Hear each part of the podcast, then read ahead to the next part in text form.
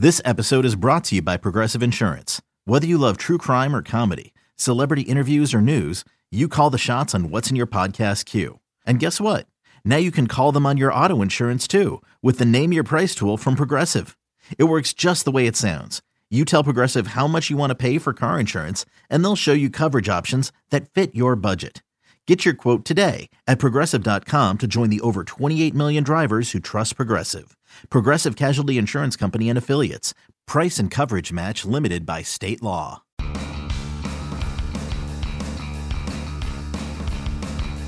You're listening to MLB.com Extras, brought to you by MLB.tv.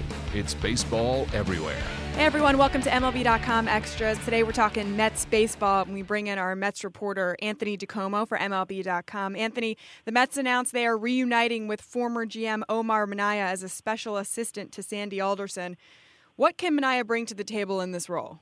Well, from a baseball perspective, I, I think Omar Minaya is well regarded and has been really for decades as a talent evaluator. Uh, he came up as a scout and is a very traditional minded scout, which is something the analytics bent front office doesn't have a, a ton of. Not certainly not a ton of, of people with Omar's experience. So he brings that. He brings decades of experience scouting and developing players. I think a lot of people would say he did a great job uh, developing uh, the Mets teams when he was GM. A lot of the players who wound up being on the pennant-winning team that went to the World Series in 2015 were guys that Omar drafted or guys that Omar signed as as 16-year-old free agents out of the Dominican Republic or Venezuela.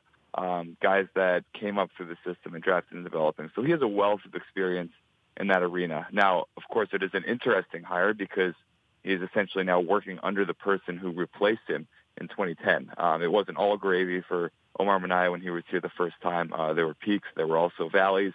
Um, a couple of collapses in 2007 and 2008, and then a couple of fourth place finishes in 2009 and 2010 kind of sealed his tenure at the time. So um, there's obviously potential for a little bit of awkwardness. It would be like going back and, and um, you know, going back to an organization that essentially fired you seven years earlier. Um, but I don't think anyone denies what Omar can bring to the table in terms of that scouting and development. And you look at the Mets front office now with him, with Sandy Alderson, with JP Ricciardi, who is a former general manager with the Blue Jays, and John Ricco, who's the assistant GM and has been for a long, long time now.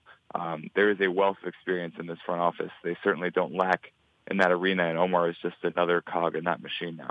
Well, you mentioned that he's had ups and downs with the organization. I think overall, if you're looking at it from you know a standpoint of uh, whether it was successful or not, at least the players who have had success there have you know uh, been a result of you know Omar Minaya's regime, whether it was drafting or developing a lot of those players who were instrumental to this team. But why not bring in new blood? Why bring somebody back who's already been in the organization rather than somebody new? Well, I, I think you know you have to go to the top. Omar Minaya has had a long-standing good relationship with the Wilpon family. Um, certainly, they've been in contact throughout the past years. Uh, I'm not sure they ever really got out of contact, and I think he, he's a well-liked, gregarious guy. So, given all of that, um, you know, as long as Sandy Alderson and, and the people who are sitting in those chairs up there aren't opposed to it, uh, that would be the reason why. And the other thing is, as I mentioned, um, you know, the game today skews so much toward one type of of evaluator towards these highly um, educated guys who are, who are very bent on analytics and see the game through that prism. And Omar Minaya is, is the opposite. His roots are in scouting. His roots are in traditional scouting. His roots um, go way back to the 1980s, and you know, really doing it at a at a grassroots level. So I think he brings that bit of diversity just in terms of his knowledge base that he can bring to the front office. And those are the reasons why I would say the the organization is going in that direction as opposed to maybe bringing someone from completely outside the organization in and um, and starting fresh. All right, let's talk about the Mets' current GM, Sandy Alderson. He's given a contract extension. He's been the Mets GM, like you mentioned, since 2010, uh, replaced Omar Minaya. He was responsible uh, for some big names being in Queens, guys like Noah Syndergaard, Yoenis Cespedes. Why should fans be excited that Sandy Alderson is still remains there to be their GM?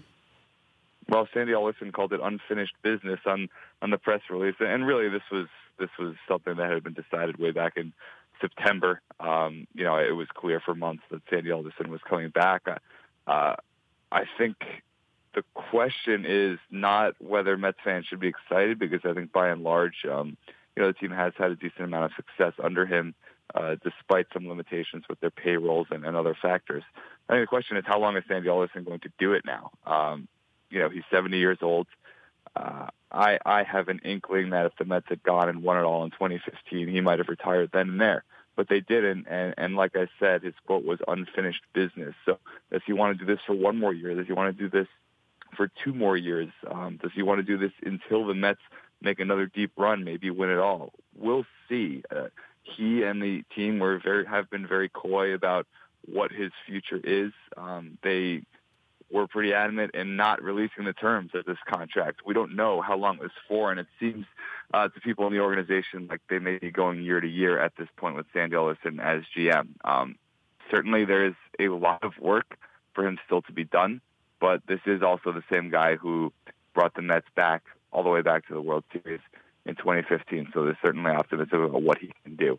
Uh, interesting situation. I'm, I'm curious to see how long really he is he is the general manager.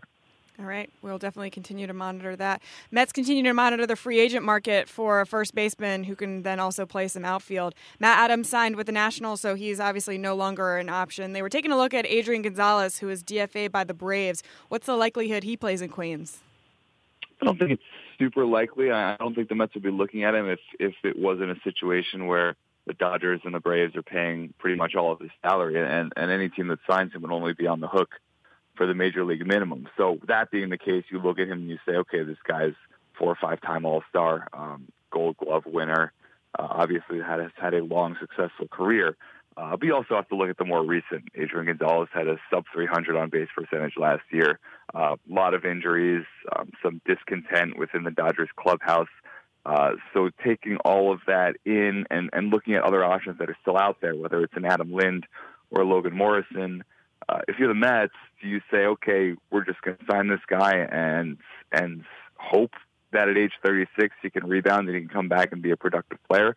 Uh, I think it makes more sense to go in another direction. Now, it wouldn't shock me if the Mets go and trade for Adrian Gonzalez because they don't want to commit long term to anyone at that position. They still have very high hopes for Dominic Smith, and they don't want to block Dominic Smith. So signing someone like Gonzalez to a major league minimum deal, if they wind up cutting bait in May, it would be no great loss. So that would be the benefit. Um, but I'm just not sure how much upside there is left in Gonzalez's game at this point at age 36. And given all that, I'm not sure if that is the move that the Mets will ultimately make.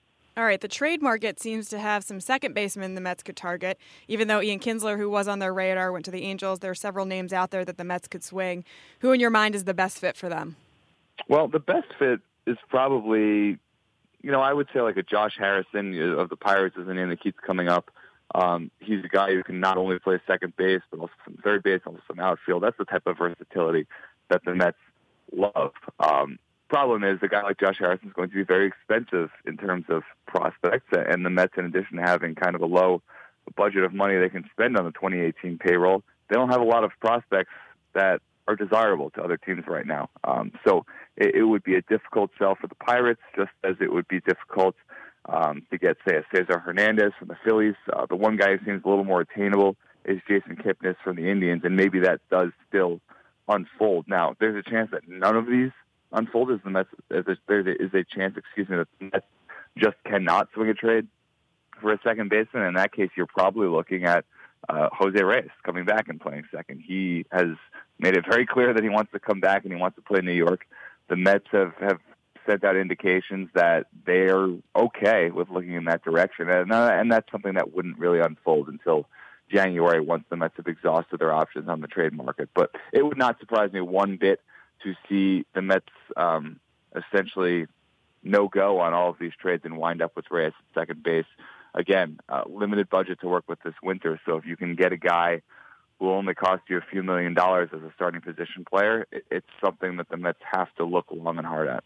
All right, as we head into the holiday season, give me one thing on the top of the Mets holiday wish list. Maybe it's that Noah Syndergaard and Mr. Met finally repair their relationship and become best friends because we've seen some animosity between the two of them, or uh, maybe it's getting back to the playoffs. What do you think is the one thing that's at the very, very top of their holiday wish list? Yeah, well, well, you know, it's the old chemistry in the clubhouse versus winning the chicken and the egg, which breeds what, right? I have a feeling if the Mets wind up uh, going out and winning 95 games this year, that that Mr. Met and Noah Syndergaard will be best friends again. yeah. But but um, uh, look, it, it's it's all about health for this team. If this team, if the Mets could wish for one thing, it would be that this rotation of Noah Syndergaard and Jacob DeGrom and Matt Harvey, really those three specifically, stay healthy for a full season. Because if they do, if you get those three guys healthy, and you could obviously throw Steven Matz into that mix and Zack Wheeler, um, but if this rotation and the guys at the top of it are healthy, I don't think anyone doubts that this team can compete. And if they're not, I don't think anyone doubts that this team's going to be in big, big trouble. So if you're unwrapping those presents under the tree as as, as Sandy Alderson and, and Mickey Callaway and everyone in charge with the Mets, that's what you want. You want a team that can, after years of injuries and injuries and injuries, that can stay healthy throughout 2018. All right, sounds good. That's going to do it for MLB.com extras talking Mets baseball. Thank you so much, Anthony. Happy holidays, happy new year, and we'll talk to you in 2018. Okay, Merry Christmas.